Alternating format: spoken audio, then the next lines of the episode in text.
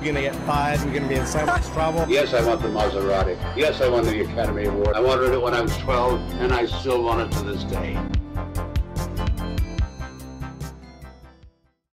Hey everybody, welcome back to the Dev Show. I'm super excited today to be bringing a guest back on the show that we've had on about a year ago. You know him from Spider-Man. You're out, Norman, is his famous line in Spider-Man 1. You're out, Norman.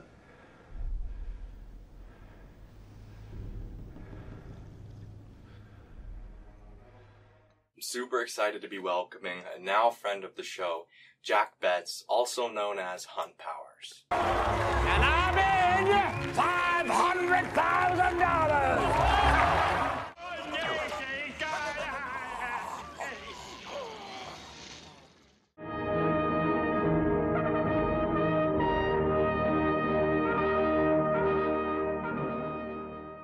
Let's give him a call, shall we?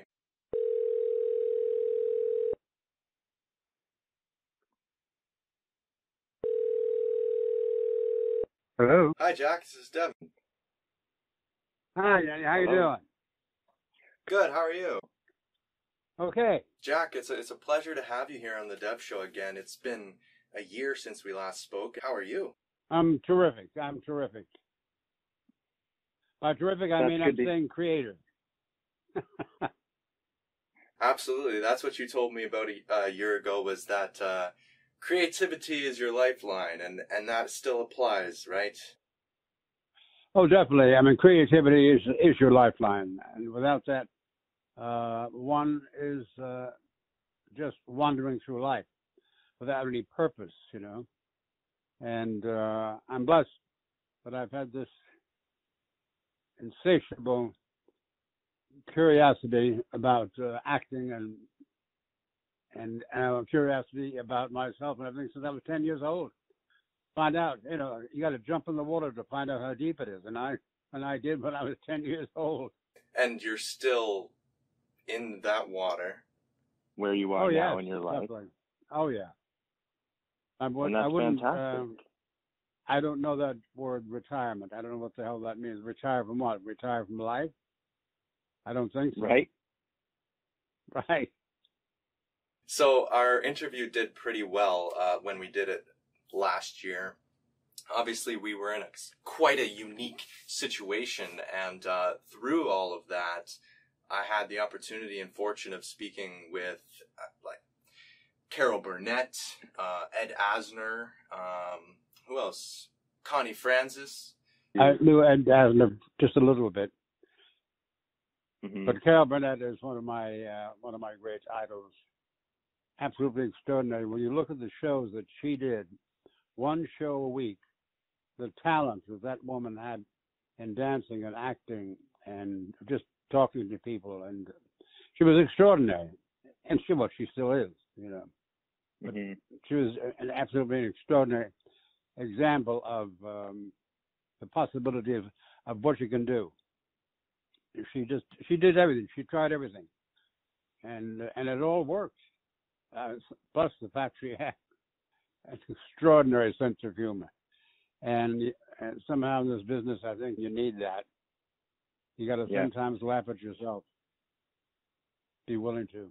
I agree with you. Um, so as I did these interviews and I learned so many different things about being an interviewer and uh, about being an actor, I learned different things from different careers. The more people that I that I talked to, and in the time that I've been doing it, I've thought of so many different questions that you know I wish I would have asked Jack that. I wish I would have, wish I would have asked Hunt that. Um, so I'm glad that we're able to do this and catch up. Yes, it's interesting that you just used the word interview, because when you Mhm. think about it, what the actor is doing is he's interviewing his life, Mhm. and you can quote me on that. I think it's a very good example. We're interviewing ourselves to see can we Yeah. do this, and uh, I've always somehow found a way to say, just do it. That was Marty Landau was a very dear close friend of mine, and that was his philosophy of life. Just do it. Right. Yeah, great Yeah. sense of humor. So last time we talked, you were writing a play, and I was wondering how that turned out. Where are you in that process? Uh, well, look, uh, I'm working on a movie, which is get, we're getting ready to uh, talk about casting and about production and so forth. But it comes from my play that I did called "It Goes Like This." I did, this play about seven or eight years ago here in, in uh, Hollywood. I've done about five of my plays here in Hollywood. Five of my plays produced, but this one is very, very special. And it was called "It Goes Like This."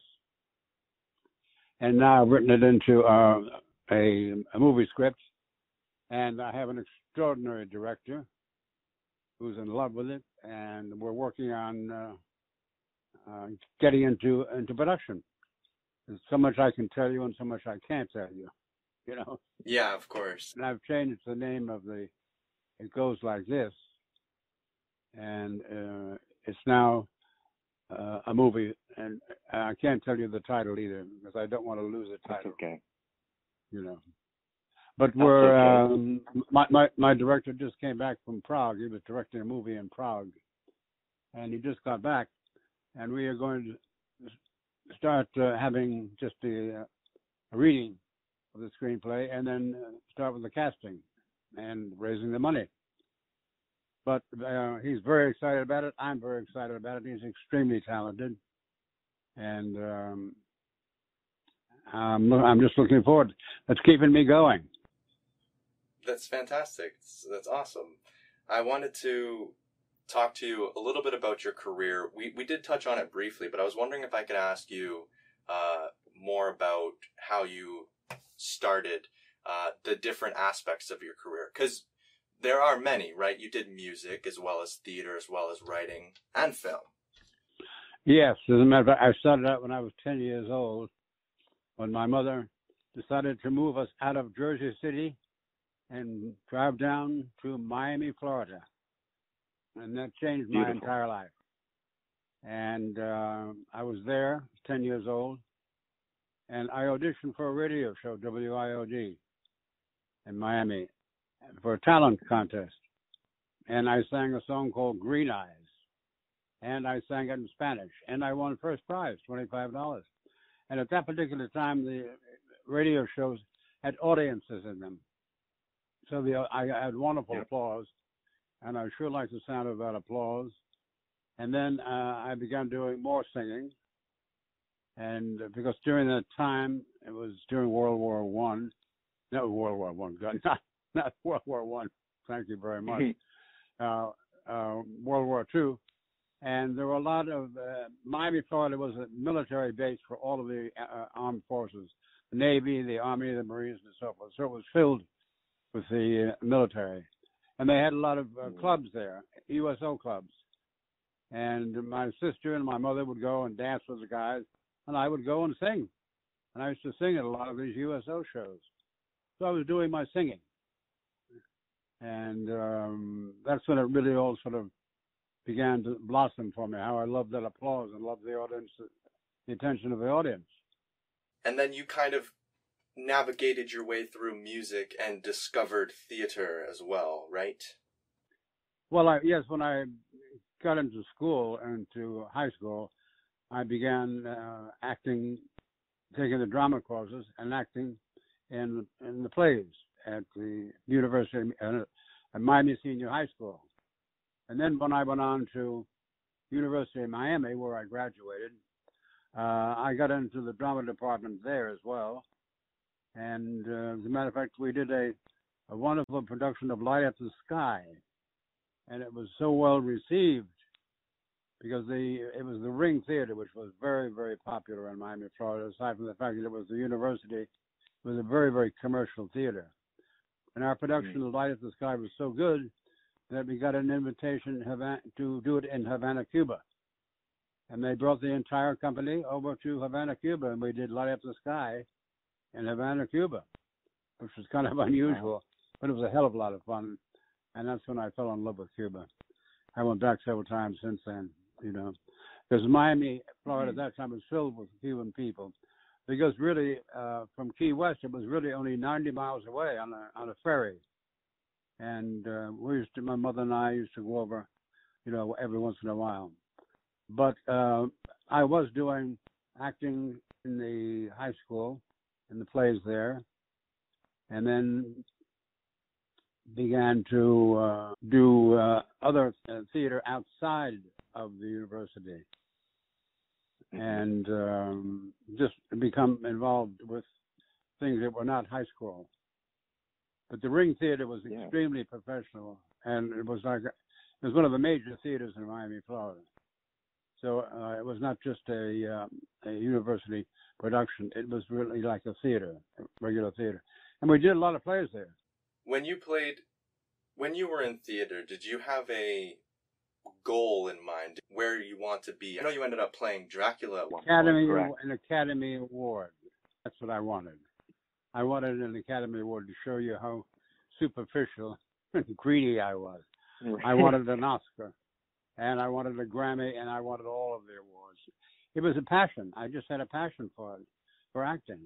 I knew that I wanted to go to New York, and I managed to, on fifty-four dollars, I managed to make my way to New York City, and lived at the YMCA, paying ten dollars a month, and making the rounds in New York City in 1955, 60, and um, getting involved in theater right immediately.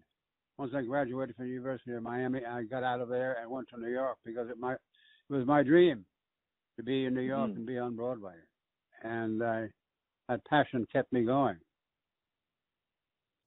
What was your headspace like when you were moving into New York? I want a job and I want to be on Broadway. I want to be on stage. I want to I want to be a star. And uh, And that, one for exa- an example of that is after I was in New York for quite a while, I went to see a play called Dracula. Yes. uh, with, uh, and uh, when I saw that play, I sat in the last row, in the balcony.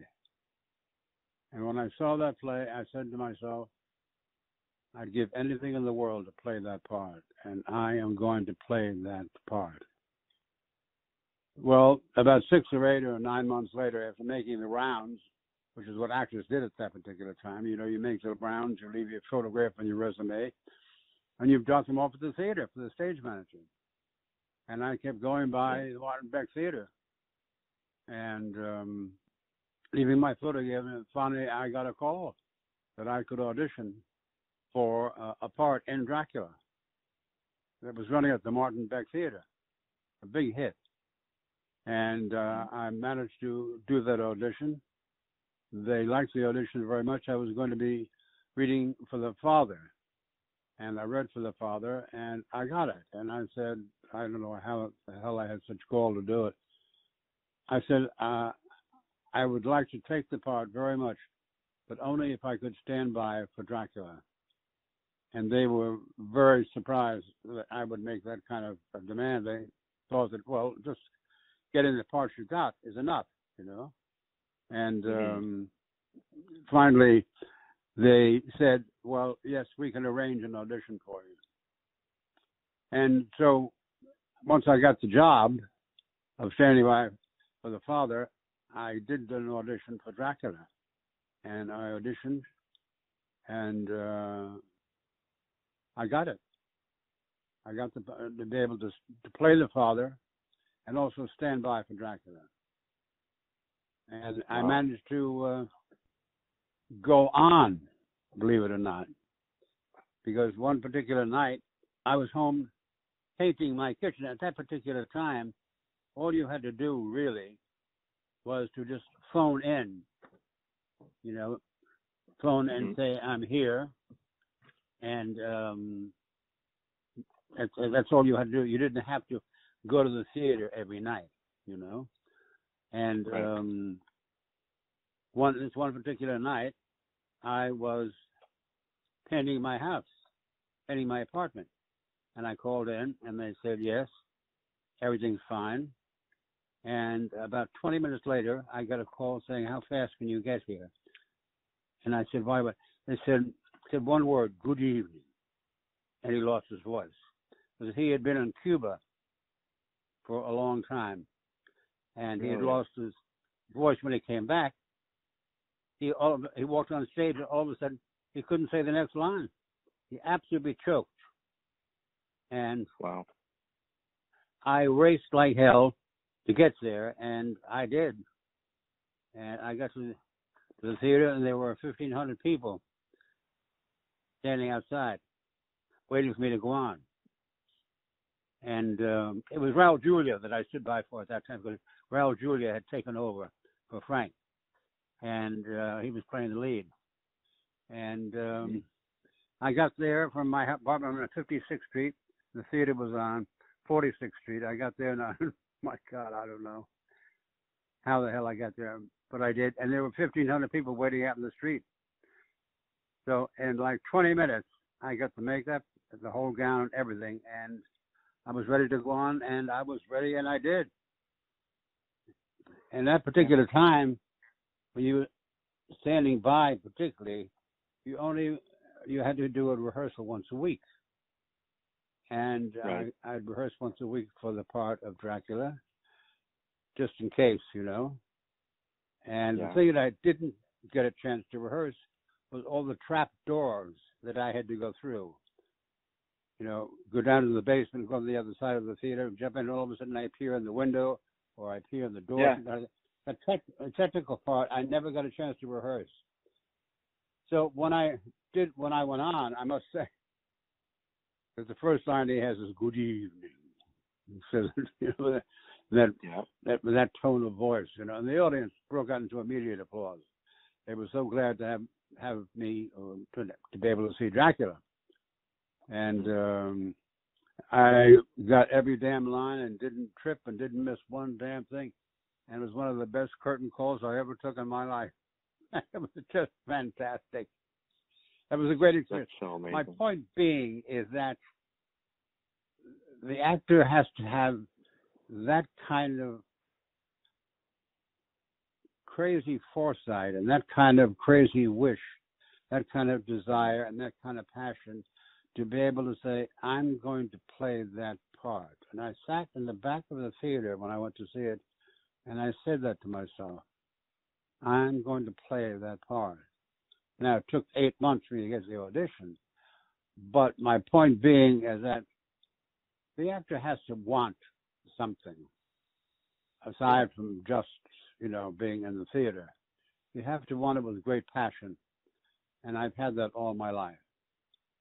And um, part of that is greed and selfishness, because along the way you lose some friends and some people along the way because what you are doing is more important than social life and just having fun. And uh, that's been sort of my guideline. I've missed a lot of fun along the way, maybe lost some friends, but Yeah. I never lost my eyesight for that uh, that speck down the road of life that I wanted. You know Yeah. That that Academy Yeah. Award, all of that, all that that goes with it. It's not just the the Academy Award. It's it's reaching that kind of level in your life where that many people like you. I mean, for example, when Mhm. I went to a um, my they had a film festival in New Mexico about three years ago, and what they were saluting was a film that I did in Italy called Sugar Colt, one of my 15 Western films that I did. They were Yeah. honoring my my film that particular time, and um, they um, they had the evening. They saw the film. They all liked it, and then they were also giving out awards to other actors for other films that were shown. And then finally on the screen, the, the, the MC came out and he said, "Now, ladies and gentlemen, for the major part of the evening." Uh, I'd like to, and all of a sudden on the screen, in huge letters, said Lifetime Achievement Award to Jack Betts. When I saw that, I couldn't believe it. I almost broke out in tears, and everybody stood up and cheered and screamed and everything. And I walked up on stage and, and accepted the Lifetime Achievement Award. This is Jack Betts. Pleasure you so much for this. Tell you something. This is the first award I've ever gotten in my entire life. And how honored I am to be part of the first Borderlands International Film Festival. What an honor! That was one of the Phenomenal. most exciting moments in my life, I think. Because you finally say to yourself, I'm going to do it, and I'm damn good. God damn it, they like me. They like me. And I like myself for liking them liking me. Yeah. It's an acceptance of self. It's an acceptance of self. And I've accepted that applause and said to myself, yes, I've earned that. I deserve it. I love you all for it. It was a very important moment in my life because my movie is basically about acceptance, self acceptance. Whether we accept ourselves like we accept friends or other people. Yeah. And a lot of people go through life not accepting themselves. And that award that I got, when I saw them standing up and, and yelling and cheering and screaming at me, I said to myself, yeah, I accept it. I accept myself. I'm good. I'm damn good. And that not that's not said in the sense of ego. You know what I mean? I know. It's said uh, in, in, in honesty. So, and I'm also writing my autobiography, you know, which is going on and on and on. It's beginning to bore Yeah. the hell out of me. Anyway, uh, Writing the bu- the book. yeah, yeah, uh, about all the experiences I've had, you know, my life in uh, in Italy for seven years, working on 15 Western films, and doing a film with Richard Burton during Trotsky, and working Mhm. with Bridget Bardot, you know, and people like that, and uh, being a member of the Actors Studio, being given a personal scholarship by Lee Strasberg, and then auditioning for the Actors Studio itself, and Elia Kazan put me in the lead and Cat in the Roof on the National Company. That came out of my audition. Wow. And it's interesting how I got the how I auditioned for the Actors Studio, which during the 40s, 50s, 60s, 70s, and, and still is one of the great institutes in, uh, in acting. As you know, the Actors Studio. I'm sure you've heard about it. Yeah. And uh, and, and uh, I auditioned for that. Uh, I was living in New York when I first came to New York after I graduated from the University of Miami about 1954. I was in New York working at a lamp factory making $28 a week. and I met a dear friend of mine uh, in New York. She was she graduated with me at the University of Miami at the drama department. And she said, "Oh, Jack, I was wondering if you would help me. I'm auditioning for the Actors Studio, and uh, would you help me uh, with a scene?" And I said, "Sure. What the hell is the Actors Studio?" I didn't know what it was. And uh, she said, "Well, it's a place where all the famous actors go and study." And I said, "Well, sure, sure, I'll be glad to." So we worked on the scene for uh, two or three weeks. We went in, did the audition at the Actors Studio, at which Lee Strasberg and Elia Kazan were the judges. And two days later, I got a phone call at the phone fac- at my at the factory where I worked. I worked for a lamp company, and it was Lee Strasberg on the phone saying, "I saw the audition the other night. Would you like to study with me?" And I said, "No." Shows you how stupid I was. He said, "Why?" I said, first of all, I can't afford it, and secondly, I don't think anybody can teach anybody how to act." He said, "You're wrong about the first, and I'll take care of the second. Come in and see me." And I did. I didn't know who Stanislavski was. I didn't know what the method was, any of it. Anyway, I went and met him, and he gave me a three-year scholarship at the Actors Studio. And uh, Incredible. after that, I auditioned for the Actors Studio itself because his classes that was for his private classes that I got the scholarship. And then I auditioned for the Actors Studio, and that's when Kazan saw me and put me in Cat in the Hot Tin Roof. And they still have it. You know, it's still going. It's going Yeah. in New York, and they and they have it out here as well. Would you mind if we touched on your relationship with Doris Roberts? She's my best friend. I met Doris Yeah. at the Actors Studio in ni- 1954, and we became very good friends then. And I loved it because she look she reminded me of Susan Hayward, who was one of my favorite actresses in the movies. and Doris and I became good friends. And then she moved out here to California because she got a, a wonderful commercial, and um, she moved to California and became very close friends with Carol Burnett, and began doing Yeah. um, parts on, on television shows, you know. And then she bought a beautiful home out here, and I was still living in New York. And I think in the late '70s or beginning of the '80s, she bought a beautiful home uh, in, here in, in California. I had my own beautiful apartment in New York City, which I loved. And eventually, I came out here to do a pilot. The pilot I came out to to, audition for at 20th Century Fox, I didn't get. But uh, I got in touch with Doris again, and we began going out and having dinner and so forth. And uh, then I decided I was going to stay out here and re- and rent my apartment in New York, and I did.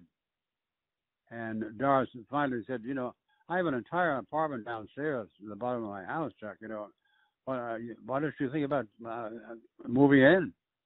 And I thought, my God, I can't do that. I said, well, yeah, I could, Doris. I said, only under one condition that you, that you let me you know, pay the rent. And she said, no, absolutely not. I said, well, I can't do that. She said, oh, yes, you can. You know, it's a wonderful apartment. The swimming pool is right outside your door and everything, and and it was a great a great apartment downstairs.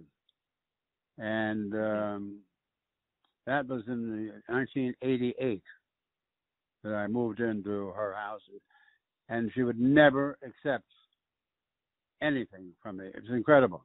She absolutely refused. But Doris and I were Yeah. the best friends to the very end. We had wonderful times together. My God, used to be her escort all the time, going to all these parties and things at at the Beverly Hills Hotel and everything.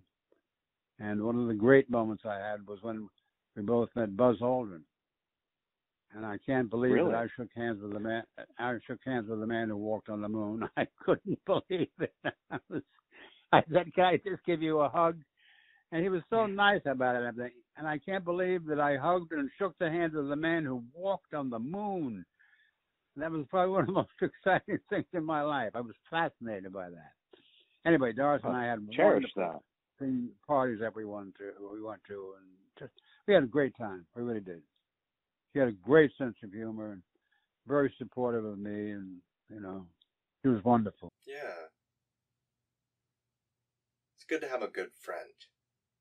Oh God, yeah, yeah. She was, she was my lifelong friend. She really was. Did she direct your play? Uh, a few. Yes, She did. Green yeah. Test Take One. Yes, yes, she did, and was very successful. And uh, we had a gr- had a ball directing that. We really did. Absolutely wonderful. Great working with her. And then I did her show, Everybody Loves Raymond. I was on that a couple of times. She and she went, ended up winning five Emmys or six Emmys. You know, Yeah. for doing that show. She was Her performance is fantastic. Oh God, funny as hell. But she was in real life, you know. I can imagine, yeah. And then uh, last couple things I want to touch on is, of course, film. And um, we, in our previous interview, discussed your remarkable career in westerns with Franco Giraldi. Do you ever watch your westerns? Sometimes I do, yes. Sometimes I do. but the thing that's interesting about that, I, I did. I was working with Paul. Paul Conan was my agent at that particular time, about 1969. And he called me and he said, uh, uh, I, I, I was on my way home and I thought I'd call him. And of course, that was the day they didn't have cell phones, so I had to get out and stop in Schwab's, which was the bottom of Crescent Heights and uh, Laurel Canyon. And I said, uh, Paul, and just calling to see if anything's going on. He said, well, there's a director in from Italy, and he's been in New York for three weeks, and he hasn't been able to find anybody for his films. If you want to come in and meet him, I said, my God, yes. I was there in like, you know, 20 minutes. And in the meantime, he had shown him a couple of my television shows, you know. And I met this Franco Giraldi, and he couldn't have been nicer. And he said to me, uh, Mr. Mr. Best, do you ride the horse? And I said, Oh, yes, I've been doing that for years. A friend of mine works at a ranch. I'd never been on a horse in my life, ever. Right. And he said, he said, and do you shoot the gun? I said, oh, Franco, as a matter of fact, last week I won my first prize in sharpshooting contest in, uh, over in the valley. I had never had a gun in my hand, ever. Ever, you know? Yeah. And uh, so uh, how I got that j- job is, is amazing.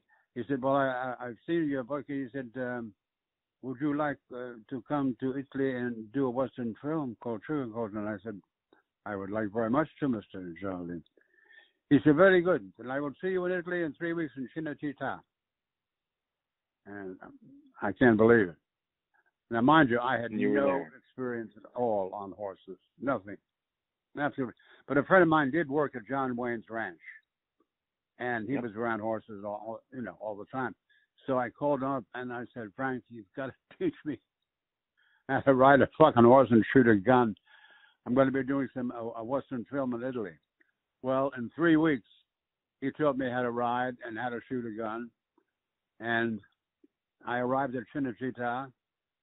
And my uh, at that time I was working also to, to make some money on the side. I was working for a very famous public relations lady named Helen Ferguson, who was a public Okay. relations person for for Barbara Stanwyck and Robert Taylor and Loretta Young. And I was working for her. And she said, Oh, she was so glad that I got this job. She said, Jack, you can't go to Italy with the name of Jack Betts. And I said, Why not? She said, How do you say what are they gonna call you? Giacomo Betts? You can't you gotta have another name. So she did some researching in my family background. And she found Powers on one side of the family and Huntington on the distaff side of the family. And she put them together and she came up with the name of Hunt Powers. And I said, Oh God, that's great. So Yeah. I arrived in Italy as Hunt Powers, not as Jack Betts. And that was the beginning of my career. And I did the the fighting and the how I did all that amazes me when I think back on it. When I look at the film and I Of think course. that's damn good.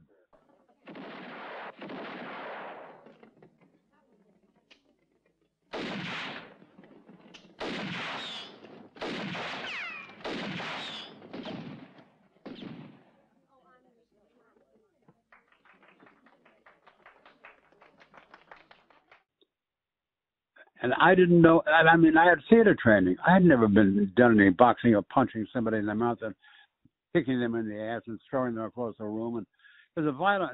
The fights we did were quite violent. And uh, in those Western films, they really were. And how I did it, to this day, I don't know. I just did it. It's like Marty Landau said, just do it. You Yeah. know, grab this guy's neck and punch him in the mouth. Don't punch him, actually. You know, obviously we know I knew how to avoid that. Did he hurt you, huh? That's how I did it. I did it on the I did all the horses things and it was so funny because I had a manager that I took with me, a very dear friend of mine named Chet Foley. And I said, Chet, you, he was in insurance, and I said, would you like to go to Italy with me and be my manager? Forgive me. He said, oh, sure, that'd be great. So he handled all the things for me, quite frankly, and everybody was crazy about it. But it came the day that I had been working for a couple of weeks in Rome, and we had to go to Spain to work to start working on uh, the, working on the hills and the mountains and the horse and everything. And we went to spend a, a little town called Almeria, which is at the southern part of, of Spain. And that's where they had the villages that looked exactly like Arizona. You'd swear you were in America. They had this one little village built. It was, it was just incredible what they had done. And um, now he said, "Now, today you must choose the horse that you want to use for the rest of the, movie. And I thought, meantime, they had about 25 horses all lined up. And the entire crew uh, and the other actors were all there. And I, he said, Frank, I said, Frank, do you want me to choose the horse? He said, Oh, it's very important that you have your own horse, Mr. Powers. And so I turned to Chet and I said, Chet, I don't know how to choose a fucking horse. You know? Mhm. He said, Well, and he said, Well, Jack, you better go over and do it. So I went over to all these horses lined up, and they all looked alike. They're all horses. I mean, I said, what did I know? And so I opened one's mouth or something like that and so forth. And I, I said, I got to look like I know what I'm doing, Chet. He said, well, that's what you're doing. A good job of it. And so finally I picked up one horse, and there was something about it. And I said, oh, Franco, this is the one. This is the horse that's perfect. And he said, you want that one? And I said, yeah, definitely. And he said, all all the guys in the, in the crew and all the, you know, the butch extra guy, all the cowboy and everything else said, oh no, you don't want that one, Mr. Powers. You don't want that one, Mr. Powers. I said, why? He said, that's the oldest one in the whole group. I couldn't believe it. I said, there's something about this horse, Franco, that I think is right. Well, it turned out that that horse was absolutely fantastic. Did all the things it was supposed to do. It was wonderful for me, and it, and the name of the horse I remember to this day. His, his name was Momerto, and Momerto? Momerto became Momerto. Yeah, and it be, he became the the sort of sign for the for the entire company. Everybody was crazy. They would bring him carrots in the morning or apples or whatever. Everybody loved him, and I had a great great time doing that. And uh, there came times where Franco, the director, would say, "Okay, now, now, Hunt, what I want you to do is to take the horse and ride over to the edge of the hill." And when I looked down at the bottom of the hill, it was like you know, 700 or almost a thousand feet below me, and I'm on the horse. And I said, Franco, I have to tell you something. In America, we have something called stuntmen who do these kind of things you're asking me to do so that the actor doesn't get hurt. And he said, "Oh, oh, okay. You you worry about that." I said, "It's very important because if something should happen to me, the picture's over." You know. So they they got the stuntman to do it. They didn't because the the Italians at that time, they just loved doing the moves. They would do anything. You know, he said, "Jump off the roof, do this." They they just jumped in and did it. Their enthusiasm and their passion for acting was just extraordinary. I learned a lot from them. I really did. And um, Sure. doing a lot of that stuff became very. And as a matter of fact, after I don't know like the fourth or fifth picture we did, we had a scene in a bakery, and it was uh, I had I had to really I was the hero in the film, obviously, and I had to do uh, you know a lot of fighting in this particular scene. And there was a knock at the door, and I opened the door, and I'm supposed to grab this guy and and punch him in the face and push him and everything. And it was like two o'clock in the morning. Yep. And I said, Franco, I think I'm a little bit tired. You know, maybe can we do this tomorrow? He said, Oh, but Hunt. He said, well, I I just have a feeling it's going to be very good if we do it now, so we can move to the next location. I said, Well, okay, let's do it. And so we did. I opened the door, I grabbed this guy, move him, punched the hell out of him, and took him, shoved his head in a big vat of dough. And when I lifted him back up, there was blood streaming down his face. And I thought, oh my God, I couldn't believe it. What I had done, actually, actually, I, I had slightly, I guess I had hit him, and I didn't realize it. And but we, immediately they got the, uh, the car, and we had to take him to the hospital. It turned out that I had sprained his nose, almost broken his nose. Yeah. And the next day, in the Madrid paper, said American actor knocks out kickbox champion of Spain. He was a kickbox champion, and he only worked in, movies because he was a friend of the of Franco, the director, and he liked doing it. He wasn't an actor, but Right. also when I had done one, I was in the hospital with him, and I said, "Are you sure?" he's all right "Right there." He said, "Fine." He said, "Let me look at your hand." I said, "No, no, no, I'm fine, I'm fine." He said, "No, you're not fine. You've broken your finger there." So I had broken my finger, and I had to put myself. They had to put a cast on it. So for two and a half weeks, I had to sort of hide the fact that my hand was in a cast while I'm doing all this shooting and fighting. Those are some of the crazy things that happened, you know. But they were Yeah. all wonderful experience working in Italy with all those actors because they loved acting. They were they they loved being part of uh, of the production, and they would do anything, anything. Mhm. And it was an extraordinary experience learning how the Italian people they live for the moment. This Yeah. moment is the most important thing in their life.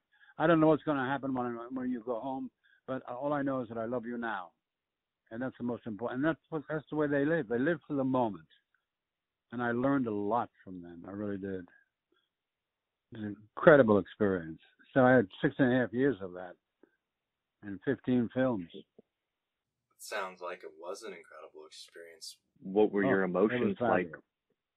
What were your emotions like when you had to return home? Well, it was very difficult mm, because, you know, my dear friend Jimmy Coco was doing a film called Man of La Mancha with Peter O'Toole and Sophia Loren. And he came over to Italy and we had a lot of fun together. And he said, I'll tell you something. This is an incredible place. And if you don't go home, Jack, you'll never go. Because he wanted to buy property and move there. And he was right after being there for six and a half years, I really didn't want to go home. But I knew that I had to because, in a way, the uh, whole Italian Western thing had run its course, and uh, I had to get back to uh, to America to get back on American television. Because the thing that Chet found out is that the hotel next to mine was Clint Eastwood. And he would go out, I'd see him in the morning and wave to him, and he'd go up to his mountain and do his Western, and I'd go up to my mountain and do my Western. Well, Chet, my manager, Wow. found out that that he got uh, his films had international distribution all over the world. My films were distributed all over the world except Canada and America. And when Right. Chet found that out, he, I, I couldn't believe it, could not believe it. So I was a huge star in France, in Paris, in Germany, and all those places. You know, incredible. But my my films never got distributed in America, and that's what really made Clint Eastwood a star. Was doing Yeah. those films, the good, the bad, and the ugly. Yeah. And that's um, There- that was that was the only thing that really infuriated both Chet and I. That the contract that my agent made was not a good contract in that sense. You know. No, but like you said, the living for the living for the now and the moment. You have so many stories to reminisce on now. Oh my God! Yes. Yes. Last time we did talk a little bit about your experience on Spider-Man, and um, now I I don't know if you know this or not, but did you know that they're bringing back all of the original characters and actors? Like Willem Dafoe is now he's back as the Green Goblin again. Oh, really? Oh, I loved working with him. He was wonderful. Because the one that we, I think that Spider-Man we did was one, was the best one. And he was Yeah. wonderful. Oh, for sure. wonderful, so talented, but and a great guy. Loved working with him. Loved it. The question that I have been asking is, oh, come on, you have to get Jack back in Spider-Man. Jack, do you know that? Do you know that millions upon millions of people know who you are from Spider-Man? and I'm not aware, aware that that that well known, but It- uh, all that's over the ni- world. That's nice to know. That's nice to know. I was going to say on like on behalf of my generation and the I'm 18 now. Um, Spider-Man was fantastic, and um, I want you to know that from from me that uh, we all know who you are, and we all uh, we all love it. Oh, thank you, thank you, thank you. But yeah, the famous line, "You're out, Norman." Oh God, yeah, oh yeah. We did that particular that take at the at the at the table with the other twelve men, or, or I don't know, ten or twelve, something like that. I did that same line for about four and a half hours, and while they did the close-ups on all the other men. And finally, Yeah. when it came to do my close-up, it was like three o'clock in the morning, and I turned to the director and I said, I said, hey, would you mind if I try something with just a little more, maybe a little slight bit of humor to it?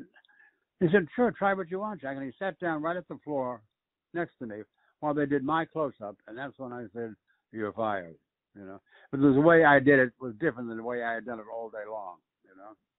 And that little Yeah. bit, uh, he he was willing to let me do anything I wanted, you know. Jack, Hunt, Hunt Powers. Yes. Oh, that's so. Yes.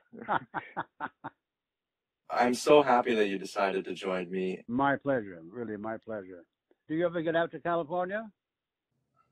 I have never been to California. Wow, that's a whole different world out here. Where have- where are you located? I'm in Niagara Falls, Canada. Oh, Yeah. wow. And what The about New York? Do you ever go to New York? Yeah. Do you I've ever never go to been New York? to New York. Wow, Dev, you got to get out and see the world.